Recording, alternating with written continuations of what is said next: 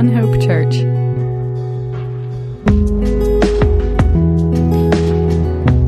Our study through the book of Matthew, and this is an exciting Sunday because uh, this Sunday we begin the Sermon on the Mount, um, the longest uh, continuous message that Jesus gave that we have recorded in the scriptures. Of course, he preached for longer at other times, but this is the longest recorded message, um, and it's not just powerful because of its length, um, but every line in it is full of power and full of application um, for our lives.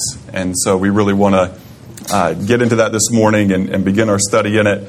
And so let's go ahead again to the Lord in prayer, and then we'll um, read together and live together. In your name, Jesus, we come together this morning. Father, we come um, to be in your presence, to confess our love for you, to confess our sins to you, to learn from you, to fellowship together, and to have our common bond um, in what you've given us, dear God. As you've given us your Son, you've given us life, um, an eternal life, an abundant life. Uh, you've given us your Spirit, you've given us yourself, you've given us everything. We thank you for your word that you've given us. Um, and Lord, may we May we live according to what you've taught us. We ask these things, Jesus, in your precious name. Amen. Okay, and so first we just want to remind us, remind ourselves um, in this message, you know, who the audience that that Jesus has as he gives this uh, message. And so, um, if you have your Bibles this morning, you want to turn in Matthew, uh, the end of chapter four. In Matthew chapter 4, we'll pick up in verse 23.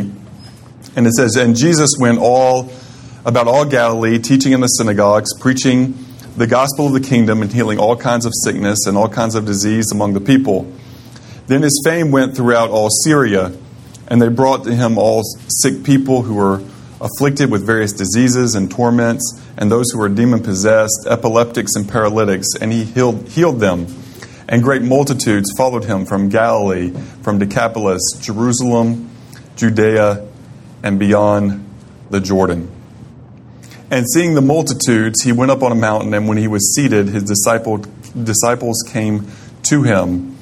And then he opened his mouth and taught them, saying, Blessed are the poor in spirit, for theirs is the kingdom of heaven. Blessed are those who mourn, for they shall be comforted. Blessed are the meek, for they shall inherit the earth. Blessed are those who hunger and thirst for righteousness, for they shall be filled. Blessed are the merciful, for they shall obtain mercy. Blessed are the pure in heart, for they shall see God. Blessed are the peacemakers, for they shall be called sons of God. Blessed are those who are persecuted for righteousness' sake, for theirs is the kingdom of heaven. And blessed are you when they revile and persecute you and say all kinds of evil against you falsely for my sake. Rejoice and be exceedingly glad, for great is your reward in heaven. And for they for so they persecuted the prophets who were before you. Uh, we'll stop there for now. Uh, but I want us to keep a few things um, in mind as we've read this. That as Jesus is teaching this, that co- the context of, of Matthew four seventeen is also at play. Repent, for the kingdom of heaven, uh, kingdom of God is at hand. Um, and so Matthew is is writing this, and he puts this here at, at this stage of the book because he wants to set the scene for those who are reading, um, you know, his words to see everything else of Jesus' ministry through the lens of the Sermon on the Mount, um, through the lens of what he what he taught the people. Um, you know, and he calls, um, you know, his dis- disciples are the ones that are, you know, immediate disciples that he's been calling to follow in him in ministry, are obviously going to be the closest in the, the crowd to hear his words. But you know, everyone is, is hearing these words, all who would desire to be one of his disciples. Um, Jesus is letting them know this is the standard. This is what I expect of, of my disciples.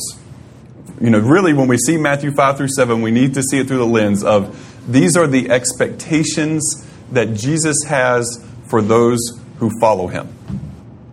You know, many times this passage of Scripture just Matthew 5 through 7, the whole thing kind of gets written off of like some idealistic, you know, teaching that we could never obtain to, um, and therefore we don't need to do anything with it. Or it's for some other time, from some, for some future time. It's not expectations for us here and now, and therefore we don't need to be concerned with it.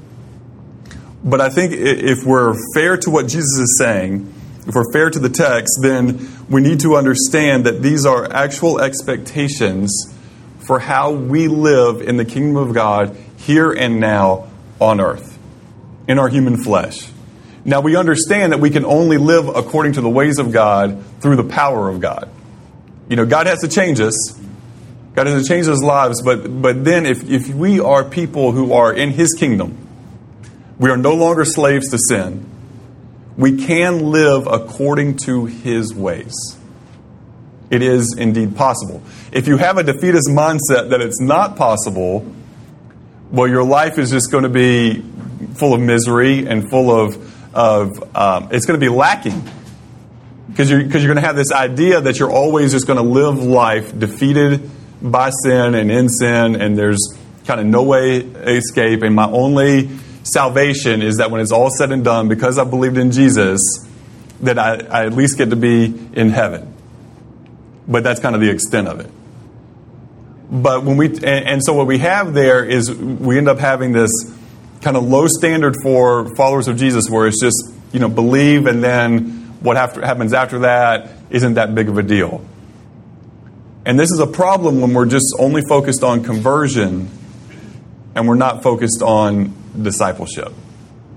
And so we need to, you know, like we, we do need to care to preach the good news of Jesus that people, you know, repent, they change their minds about what they used to believe in, they change their minds about their sin, they turn from their sin, and they believe in Jesus and begin to follow him. But that initial belief is the first step. It's a hugely, you know, it's, it's a massively important step. But after that has to come the discipleship. After that, we have to have the discipleship. Um, and so in this Matthew 5 through 7, we have this. Now remember, his audience would have heard the whole thing, you know, at one time. And so this week I encourage you just to take, you know, 20 minutes, sit down, and just read Matthew chapter 5 through 7 as a whole. Uh, and that would be important um, for, for us. And so again, he's teaching his disciples how he wants us to live. He's focused on the inward change of the heart that's going to result in an outward godly living in everyday life. So Jesus is concerned about the change of heart within us, the change of mind within us, and then that that is followed through with through concrete actions day by day. Now, contrast that to the religious leaders of his day who were really only concerned about the external appearances, appearances of being religious. And by that I mean, you know, what the public saw of, of you. But now what you did in your own home didn't so much, you know, that's not so important. Um, what you do in your business, not so much important. But what, you know, it, it's only as important as people's perception that you are religiously, you know, pious, that you have an appearance that you love God and care about you know, the things of God. But they weren't so concerned about reality. And so at the end of the message in Matthew 7 24 through 29, it drives this home is where Jesus says, Therefore, whoever hears these sayings of mine and does them, I will liken him to a wise man who built his house on the rock. Notice hears and then does, you know, takes the actions. And the rain descended, the floods came, and the winds blew and beat on that house, and it did not fall for it was founded on the rock. But everyone who heard these sayings of mine and does not do them will be like a foolish man who built his house on the sand, and the rain descended, the floods came, and the winds blew and beat on that house, and it fell, and great was its fall. And so it was when Jesus had ended these sayings that the people were astonished at his teaching, for he taught them as one having authority and not as the scribes. So the, Jesus had an authority with his teaching because he had a spiritual reality, you know, to his teaching. He went to the heart of issues and not just the appearance of things. So what Jesus desires for us is to be obedient to his teaching. That's why Jesus says in John 14, 15, if you love me, keep my commandments.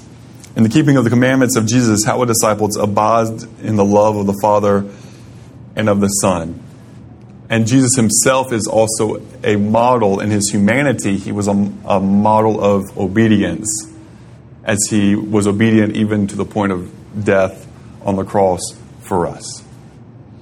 Um, and so Jesus is proving to us and showing us that obedience for us is possible in His name. We can live a life that pleases God here on the earth. We don't have to live a life that is that causes God grief. Where it says, you know, do not grieve the Holy Spirit, is what the scriptures instruct us. So we, ha- we can live a life that brings God joy and not grief. We can do it here on the earth, here and now, 2017. We can do that. So now let's look at these um, first verses where it says, Blessed are, these are known as the Beatitudes because, quote unquote, this is what our um, attitude um, should be. Um, but oftentimes these get misunderstood. They get taken like each, um, each section, like blessed are the poor in spirit or, or blessed are the peacemakers, they get taken as like a category of people. Okay, so let's take peacemakers for example. So we can think of peacemakers as policemen or policewomen, marriage counselors, UN peacekeepers. Um, and so we can think about it in that way. But the problem is when we think about it in that way, then that's a job for somebody else. It's a job for somebody else to be a peacemaker. Not my job, not my responsibility. And we can do that with each, you know, of these or any of these that we want to. Um, blessed are those who mourn. Well, then only those who've been through like truly traumatic experiences in life, that only applies to them. And, and so we can, you know, kind of categorize these things out and then take away our need to even really examine what is being said here. But the better view is to understand that Jesus is talking about the character of his disciples. That his disciples will have all of the character that you see here at the beginning of Matthew chapter 5. That this will def- this defines our character. And then what we see with that um, if, if, you think about if you if you fulfill that character, if that's the character that you have, you see a parallel in Galatians chapter five to the fruit of the spirit. Um, and actually, we can. I might just go ahead and uh, hand these out. Eduardo, could you hand on this side, and that way we can all just look at this together. And I'll make it a little easier. Peter, could you hand this this side? All right.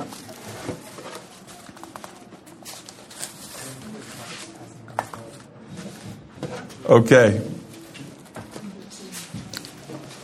So, what do we see are the, the characteristics of those who are followers of Jesus, who are striving to be disciples of, of Jesus?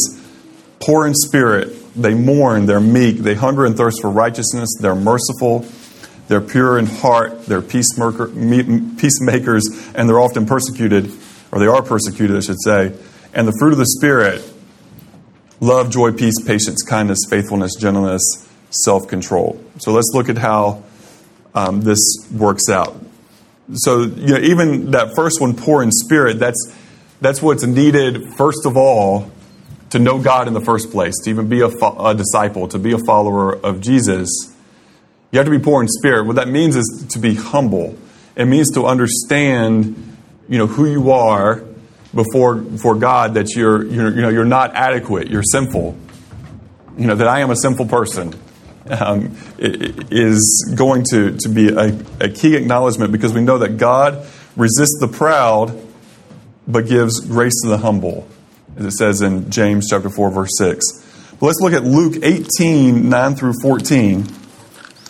And this really um, helps us to understand what Jesus is teaching here and gives a contrast between the type of humility um, that Jesus is looking for versus the false pride of people who are just striving to be religious, to appear to be religious. Luke 18 and verse 9, it says, And he spoke this parable to some who trusted in themselves that they were righteous and despised others. Two men went up to the temple to pray, one a Pharisee and the other a tax collector. And the Pharisee stood and prayed thus with himself God, I thank you that I am not like other men, extortioners, unjust, adulterers, or even as this tax collector. I fast twice a week. I give tithes of all that I possess. It's interesting to note that Jesus says that he prayed thus with himself. it's like God's not even hearing that prayer. You know, he says he's talking to God, but he's not really. You know, he's just talking words to himself that he that he feels good to hear about himself. And he feels good that other people can hear him say these things about himself. Because he's ultimately an arrogant person. But verse 13, and the tax collector standing afar off would not so much as raise his eyes to heaven, but he does, but beat his chest, saying, God, be merciful to me, a sinner. I tell you, this man went down to his house justified rather than the other. For everyone who exalts himself will be humbled, and he who humbles himself will be exalted. So, first characteristic, first character trait of a disciple of Jesus is to be poor in spirit, which means to be humble before God. This is the first act, really, of love towards God, parallel to the fruit of the Spirit and the fruit of the Spirit of love. The next thing is a disciple will mourn. A disciple is going to mourn over his own sin, and he's going to mourn over the havoc sin has wreaked on our world. 2 Corinthians 7:10 for the sorrow that is according to the will of God produces a repentance without regret leading to salvation but the sorrow of the world produces death. So he's got a godly sorrow. He's sorrowful for his own sin and, and this is true when coming to know Jesus but also beyond that. Throughout life when we sin, when we do fail, there should be a sorrow that comes with that, not a self-justification not a pride, not a writing it off as it's not that big of a deal, but a sorrow before God, a mourning before God. When we see the, the pain that um, is caused by sin in our world, we should mourn about that. It is normal for a disciple of Jesus Christ to see what happened in Las Vegas and to mourn.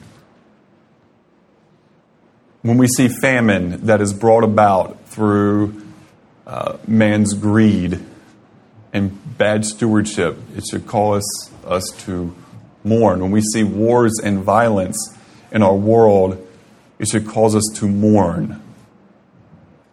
Now, we understand that there all of these things are happening all of the time in our world. So, you know, sometimes the question is, well, then are we just always mourning all the time? I mean, it would be understandable, right? I mean, if you just read the news every day, there's something to mourn about. But the fruit of the Spirit there is joy. That God, you know, ultimately, He turns our sadness to joy, that He gives us a reason to be joyful despite what's going on in our own circumstances or in the broader circumstances of the world, that there is still a reason to sing his praise. That we can have joy that, that goes beyond the circumstances. Our joy is found in Jesus and what God is doing. And, you know, and we also understand that while terrible things are happening in the world today, also great things are happening in the world today. People are coming to know Jesus today. People are sharing their food today. People are receiving justice today. Like there are good things too. Now, the, the bad is always what grabs our attention.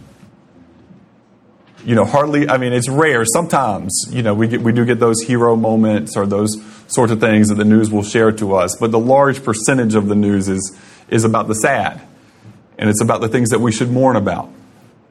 But we also have to remember There are good things happening today, and that we find our joy through one, mourning and going to God and asking Him to work in these situations, whether immediately affecting us or not. And we find our joy by working with Jesus to bring redemption to people. We find our joy when we're helping others um, to have justice in this world. We find our joy in working with God on the mission of God in our world. And so we can have joy in that.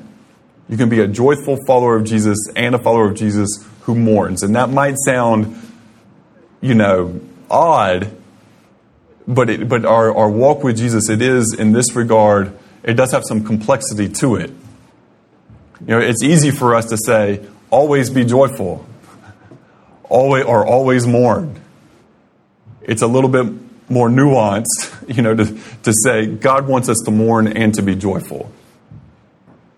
But we should experience those things. I mean, I've, I've heard it said, and I think it's you know probably pretty true. But if if you've um, you know you've lived a, a, a real day, if you've loved, you've cried, and you've laughed, you know, I mean that's a that's a full day right there. When you can love and, and, and mourn and even laugh in the same same day. The next one, a disciple will be meek. This is a restrained strength, you know, for the purpose of peace. Jesus said, Take my yoke upon you and learn from me, for I'm gentle and humble in heart, and you will find rest for your souls. Or, you know, he says that he is, you know, his characteristic, uh, a characteristic of Jesus himself is that he is meek. Now, meekness is not weakness, weakness is the inability to do something. But meekness is a restrained strength that knows the appropriate time to do something and the appropriate time not to. That's a true strength. Jesus exhibited this perfectly in his life and in his ministry. He knew when it, when it was right to use his strength to drive the money changers and those profiting off of prayer in the temple to drive them out with whips and to throw their tables over that scene should really indicate to us that even in his humanity, Jesus was not weak, and he had an authority about him. But he also restrained himself. When he was on the cross at any moment, he could have said, This world's done. I'll just start another one. He has that power. But he didn't use it because of his love for us. and his obedience to the Father. And so he was restrained in his strength. And that is a meekness. And the world needs to see more of this. The, more, the world needs to see more followers of Jesus who have power but don't insist on using their power. But know when to use it appropriately and when to be when to obviously not use it for the glory of God. And we'll see that throughout the teaching of Jesus. A disciple will hunger and thirst for righteousness. A disciple is going to hunger and thirst for righteousness. What does that mean for us today? We know Jesus is the one who satisfies us, but what does it mean that we're going to hunger and thirst for righteousness? You know, we're going to des- desire strongly for there to be justice in our world. That what is right is right and what is wrong is wrong, and, and we're going to desire for what is right. And this produces in, produces in us, though, the, this, of the Holy Spirit, this patience. Because we know that when Jesus returns, He's going to wipe away every tear from my eye. He's going to establish His throne, His kingdom in the ultimate sense and that sin will no longer have dominion. The forces of evil will no longer have sway. But we're a patient. We're patient people. Until that day. And we don't try to, while we hunger and thirst for righteousness, we don't try to uh, force it to happen by using methods that are not pleasing to God. We're patient. We're patient. But there needs to be a hunger and thirst for righteousness. And I think that's in a couple of different ways. The first hunger and thirst for righteousness needs to be within our own selves. Because we can we obviously can all look at the world and all the injustice in it and go, out there, there is not justice. Out there. But in my own heart and in my own mind, is there justice? Is there righteousness? Is there a striving for what is right in the sight of God? Or is it just about me, myself, and I? There's a big shift in these things. To hunger and thirst for righteousness, may God give us that hunger and that thirst, that we would live in a way that pleases God and not the desires of our flesh. That we would be merciful. That we would be merciful people. Because a disciple will be merciful, and, and being merciful helps to create environments where kindness reigns over the chaos. And even the scripture tells us that mercy triumphs over judgment. That our first push and our first preference, you know, as God's is, should always be for mercy. Back in the Old Testament, you, you know, God says, you know, how that, uh, that they would, you know, repent. You know, they would, they would turn, for, humble themselves and turn for their wickedness so that they would be spared. Like God's preference is mercy. But at the same time, His holiness demands justice. But if God's preference is mercy, and that's obvious when you look at my life and look at your life, that God's preference is mercy because I don't deserve that. But God's preference in my life is mercy. Then our preference in the lives of others should be mercy. But the problem for so much of us, so much of the time, is that we want, you know, we want judgment for everybody else and we want mercy for ourselves. And that's a problem. You know, we need to, we need to ask for mercy as much as it is, as it is possible for it to be extended. And even asking God to change the hearts of the most vile, the most wicked in our world. Knowing that if they, if they repent, if they turn to Jesus, that they'll receive mercy as we have.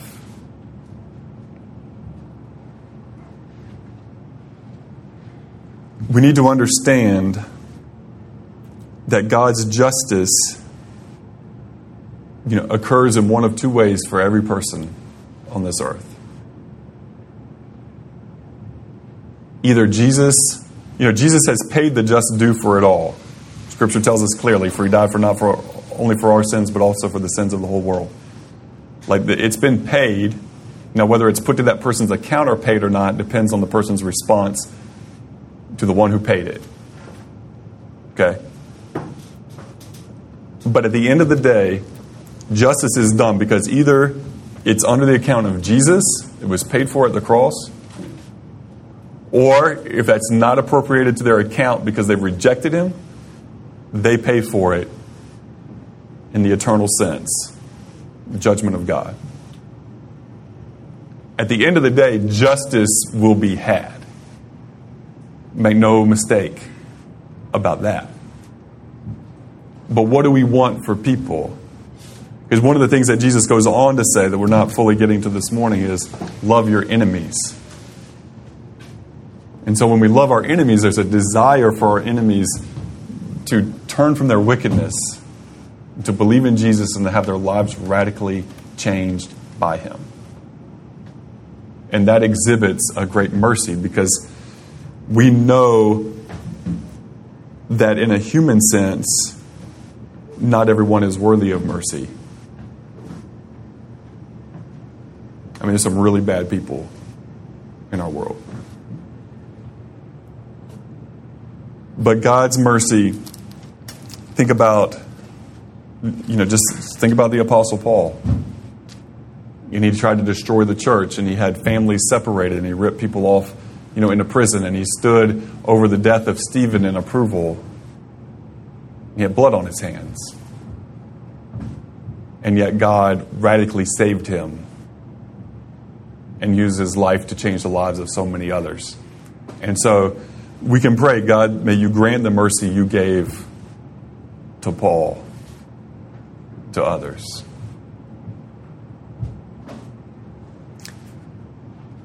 The scripture tells us to love our enemies, and that's a love for them. Is a love for them is not wanting them just to get off the hook. That's not justice.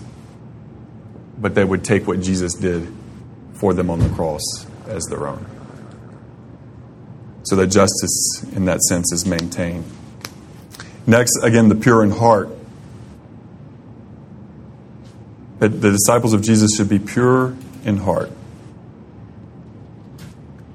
And this is difficult for us because we are surrounded, and we are bombarded with the temptation of sin all of the time. Every day, we are bombarded with materialism. Every day we're bombarded with sexuality. Every day we're bombarded with a call to be prideful. Um, every day we are bombarded with um, a desire or a, a, push to solve problems through violence. Um, every day we are being tempted towards being impure in heart.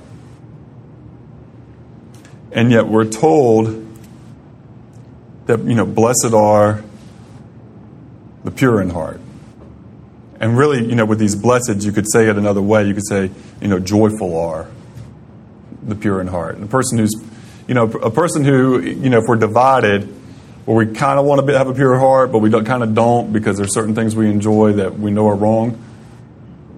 It's just like a constant position of misery because you're, you're not going to be you're not fully satisfied in the sin, but then you're not fully satisfied in the purity of God. So it's just a state of bleh. And so we're we're told to, be, to strive to be you know pure in heart, the inner self.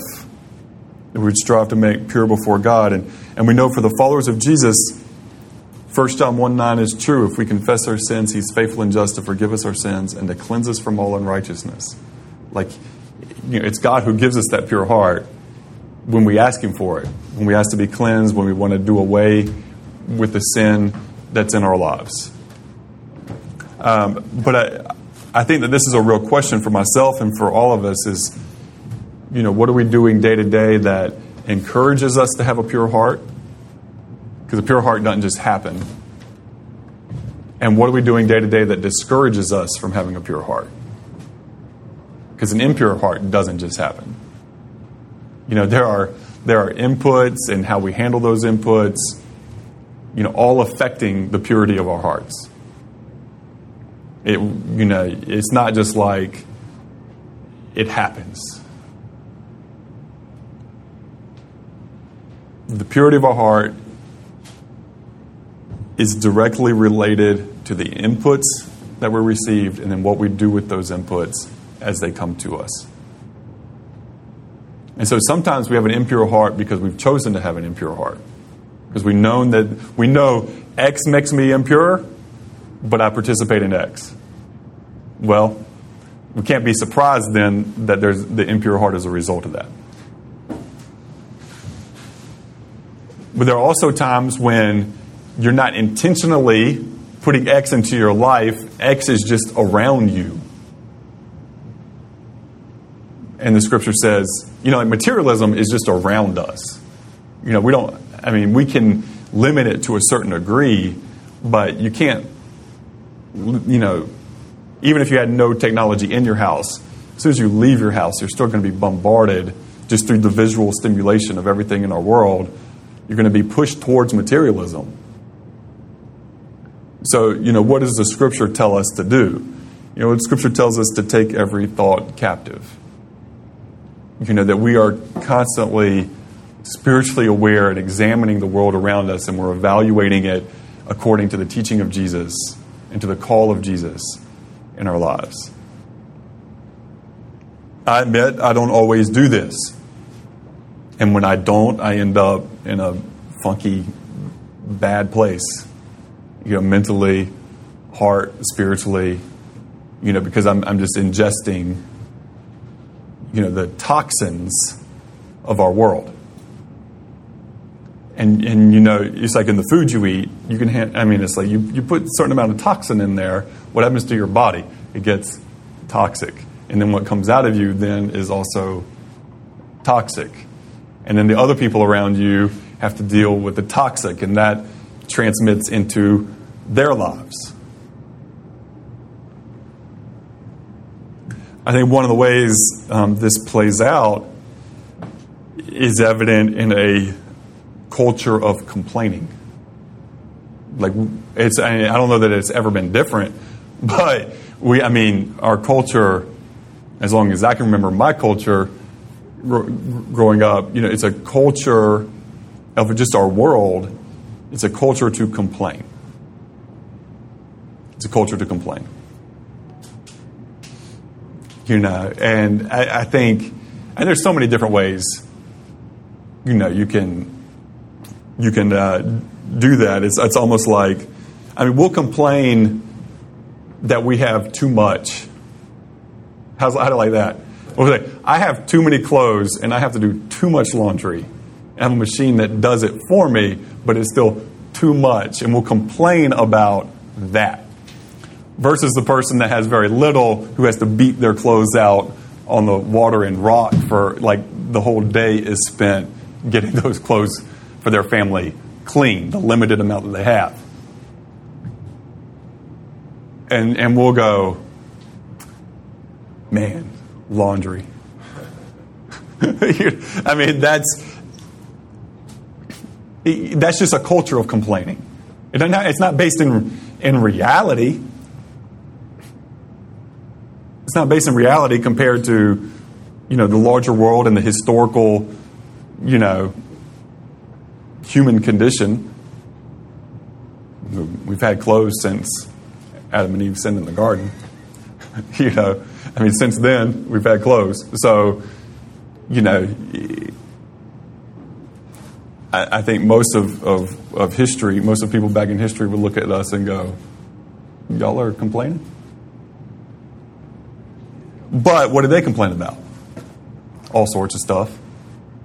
Because it's a heart sin condition. It's a heart sin condition.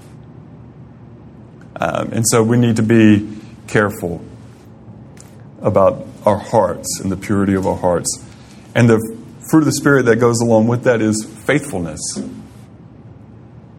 That that's, you know, part what it means to be faithful is to strive to live a life of purity in heart, you know, faithful to our Savior, faithful to our King. And we're to be peacemakers striving to make peace between people and God, primarily through sharing the gospel. That you know we're all sinful. God loves us. Jesus died for us.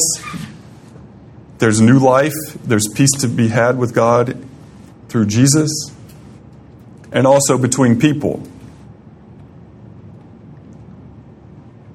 We could use more peace in our world. We can use more peace in families, in communities, you know, people seem to always be looking for a fight about something. Now, even um, even when we're fighting an injustice, we need to have the fruit of the spirit of gentleness about us. You know, even when we're fighting something that's not right, um, you know, that we're still striving to make peace between people and God and people and people. That doesn't mean there aren't going to be times where we have opposition. You know, I think sometimes we get we believe this lie that any opposition means we're doing something wrong.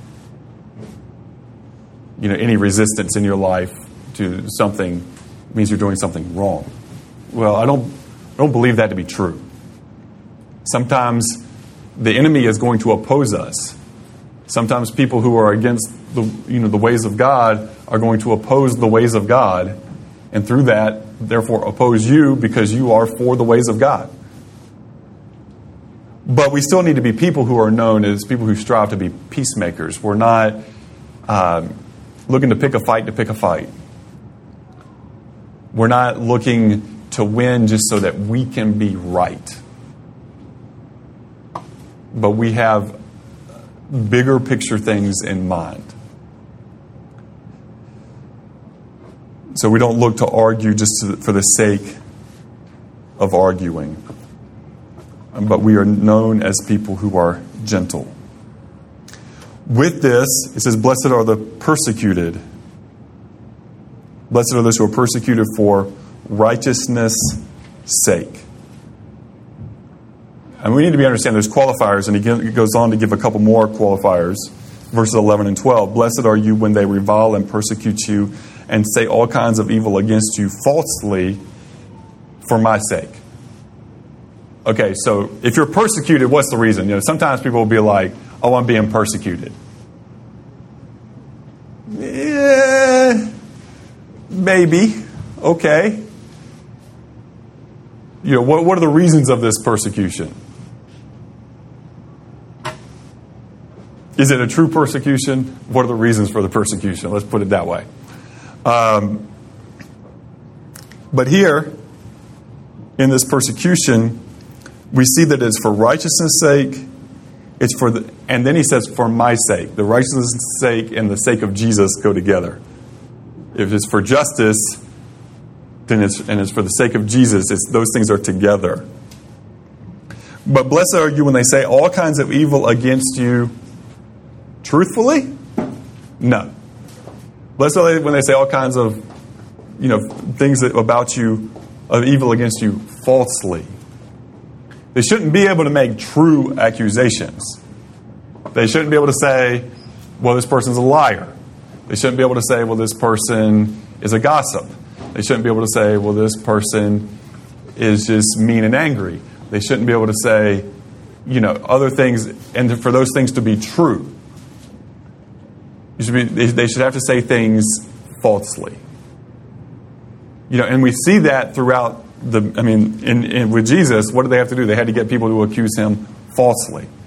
In the early church, what did they have to do against the apostles? They, and, you know, when they went in various towns and cities, they get people to make false witness against them. It shouldn't be able to be true. Um, you know, it's kind of that saying, you, no, you didn't get persecuted because of Jesus. You got persecuted because you're a jerk. You know, like that's uh, gotta. Why were you really persecuted? You know, let's let's uh, make sure it's for the right reasons.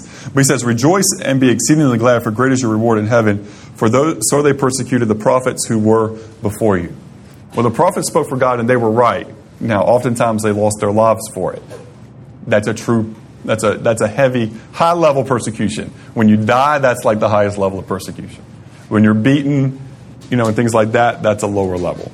When you lose your job, you know, that's a lower level. When somebody won't be your friend, that's a lower level. When somebody says something that's not nice about you, that's a really low level of persecution. So we got to have, you know, we got to understand like where we, where our persecution falls on the persecution meter. You know, and then pray and have an attitude accordingly. You know, and it's interesting because sometimes you find people persecution level up, up here, they're totally good with God and the situation and they have peace in their hearts. Then you got people persecution, just that very bottom level, somebody, you know, said something that wasn't the nicest, and people losing their minds. Losing their absolute minds, ready to sue somebody. Ready to take somebody to court. You know, ready to never speak to somebody again for the rest of their life for you know low level things. We have to be bigger than that. We need to at least be up here toward like you know lose your friend, lose your lose your job category. At least in that area before we you know. But even then, when that sort of stuff, when the real stuff happens, people are usually like, okay, God, I trust you. And I'm going to go with you. But it's interesting, our tendency is to handle big stuff usually pretty well. It's the little stuff that we don't handle so great.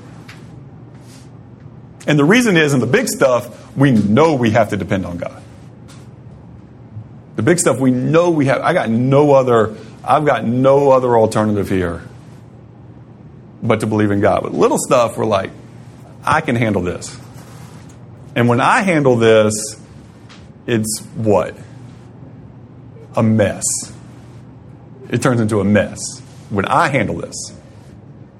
And so, on the little stuff, just as we do with the big stuff, on the little stuff, we've got to give it to Jesus and say, Jesus, help me to handle this in a way that's appropriate, that shares your love and keeps my testimony as one of your followers.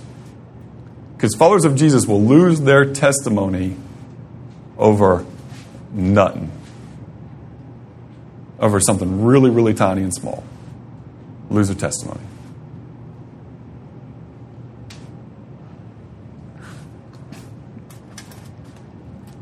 And that takes us to the next section.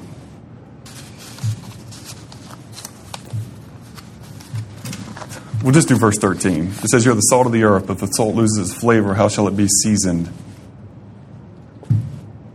It is then good for nothing but to be thrown out and trampled underfoot by men. And this is what happens when that testimony is lost. It's, you know, it says we're salt. Well, salt has you know, a flavor to it. It has a preservative quality to it. As followers of Jesus, we should be, you know, we should be salt. Salt gives flavor. We like, you know, you like to put salt on your food, right? Because it gives it flavor. But it also preserves. It can be used to preserve food for it to last a longer period of time. It has that quality. As followers of, of Jesus, we need to give flavor to our communities, to our cultures that's good in the name of Jesus. Um, and we need to be preserving, you know, preserving ultimately, you know, people. But, you know, salt itself, it's a very stable uh, compound. It's extremely stable. So what does it mean when it's like lost its, loses its saltiness? What happens is, um, and what happened in, in certain places in this, this region, is that the salt would be corrupted by another chemical and it would be so intertwined with it you couldn't really separate the, the good salt from what was impure. And so, what they would use that salt for is they'd throw on the pathways, on the roadways, so that vegetation couldn't grow. Because the salt still had its like quality to it in terms of that regard, that where you throw salt, you know, green, th- green things don't normally shoot up. And so they would put that on the pathway, and it would be trampled by people as you walk, right? So here, what it, it's not being said that God, if you lose your saltiness, that God is going to take you and throw you out on the road and people are going to trample over you. No, that's not what it's saying. It's not about your salvation here. But it's about that testimony where people, the people of the world, are going to take you and throw you out on the, on the on the road and trample over you like they would salt. In the sense of your testimony is trampled. You, you've lost your ability to speak love and truth and the goodness of Jesus into their lives because you fail to have the quality characteristics that a disciple is supposed to have that we just went through in chapter 5, 1 through 10. Really, 1 through 12. And so that's what happens. And we know that this, this happens, you know, when, uh, you know, if, for example, it hurts all of us when a well known preacher or something, you know, falls into sin, and then everybody hears about it in the community, and then, oh, well, they're no different than the rest. I don't need to listen, you know, to them. The, the good news of Jesus, the people of Jesus get trampled on, the testimony gets trampled on but it can happen in our place of work. If you, you know, in a place of work, if, um, if the reputation is you're a gossip or that you're lazy or that you're whatever, people aren't going to then be like, oh, and I want to hear what this person has to say about Jesus. The testimony gets lost. You know, and so that's what is at the heart of the issue here. Not about your salvation, but about your testimony and usefulness for the for the kingdom. And so, you know, what I think we have in this first section of Matthew 5, along with Galatians 5.22, we take those side by side, and it's like a, it's a great litmus test for us. We can look at those, those lists and go, is this me? You know, do I, am I, where am I, you know, if I were to rank each of these, like on a 1 to 10, where would I be? Okay, now, better question somebody who knows me really well, ranking me 1 to 10 on each of these, like, where, where would I be? Where do I fall? Because that, that's what that does then, then is it highlights, okay, in these certain characteristics, I'm doing okay in, but in these other characteristics, something that's supposed to be true of Jesus, I'm not really doing a good job. I'm a five, or I'm a three, or I'm a one. Well, I got to confess that to the Lord, ask Him to cleanse me, renew me. Because you're going to see if, if on that first category, there's something where you're a five, a three, or a one, the, on the fruit of the Spirit side, there's also going to be a lack there. There's going to be a five, or three, or one to match. Right? I mean, it's just how it's going to going to flow. So, you know, if we examine ourselves, if we ask others to examine us and to help us, but, you know, perhaps we should go back to that, you know, and use it as a test in our lives, you know, every few months and say, I, I need to make sure I'm a healthy follower of Jesus. I want to help others be healthy followers of Jesus. I want to make a difference in my community and in the world that God's given us, this is the sort of character I need to have, and that's going to play out. This is the sort of fruit of the Spirit that's going to be evident in my life. So, you know, I, you've got the sheets. I'd encourage you to do that, to do that homework, and to do, you know, to do the work with it, because you know, I think for a lot of us, we do really want to. Follow, I mean, I think every person in this room, you know, really wants to follow Jesus. It's like, I want to follow Jesus fully and with everything that I have, and I don't want to, you know, I don't want to die with a lot of regret about how I lived for the Lord or didn't live for the Lord. And so that what that means then is I've got to put some work in. Because being a, you know, what we see here in this is a mature disciple of Jesus you know, when those characteristics are on point, when that fruit of the Spirit is on point, that's a mature follower of Jesus. Like, that's what we all are striving, like, we want to be. But in order to be that, sometimes we have to recognize wait, this is a hindrance. And so I've got to do some, I've got to put some work in. This is a hindrance, so I've got to put some work in. I hope there's also some encouragement that comes there that is more encouraging than anything else that you know, people, you know, ourselves and people that say, well, look how God has changed my life because, you know, three years ago, five years ago, I couldn't, you know, my, my number would have been really low. You know, it would have been really low on pure in heart. But now look at, look at the improvement, you know, what God has done in my life and how He's changed me. And that there would be a, an excitement about that and an encouragement to, hey, okay, I want to continue on. I want to continue on. Um, you know, and, and I don't want this to be a thing where, okay, you know, you've, you know, we're just like scoring ourselves and trying to score. We're not trying to score everybody. But it is a thing that it's just some, you know, just something else in your toolbox that you can use that says, hey, I need to check and make sure that I'm really following Jesus because I want to be the salt that is useful you know, I want to be the light. I want to be the salt in this world that God wants us to be. Like we want to be that. So therefore, I have to make some checks here. You know, and, and we all we all need this.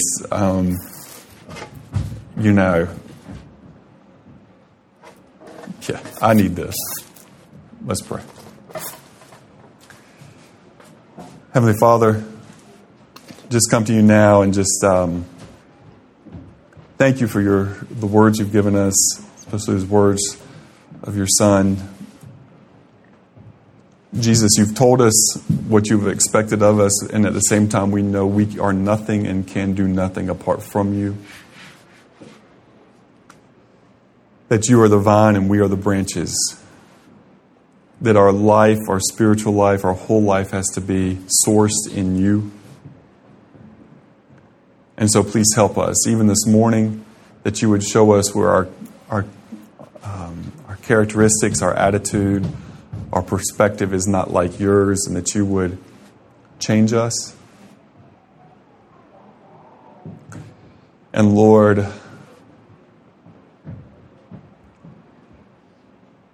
where we, we are more like you, where we've made progress, where you've changed us and worked in our lives, God, that we would give thanks. And we would give you the glory and credit and not ourselves that we've done some amazing thing. And Lord, help us to be obedient.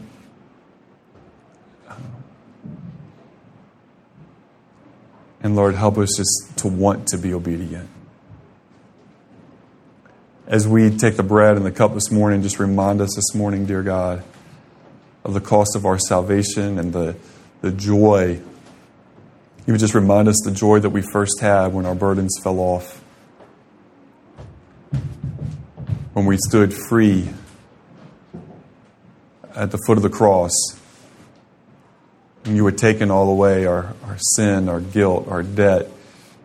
You had done away with it remind us of the joy that we've had in those times where we've been the closest to you and the most about your, your business. Lord, cleanse us of our sins. Forgive us, Lord, for where we failed. Renew us, renew our hearts and minds and our strength this morning, we pray. Lord, give us the strength to put aside the things in our lives that don't please you or honor you, things that hinder purity of heart. Lord, um, heal our wounds, our pains, our disappointments, and help us to live even this week fully for your glory and for your honor.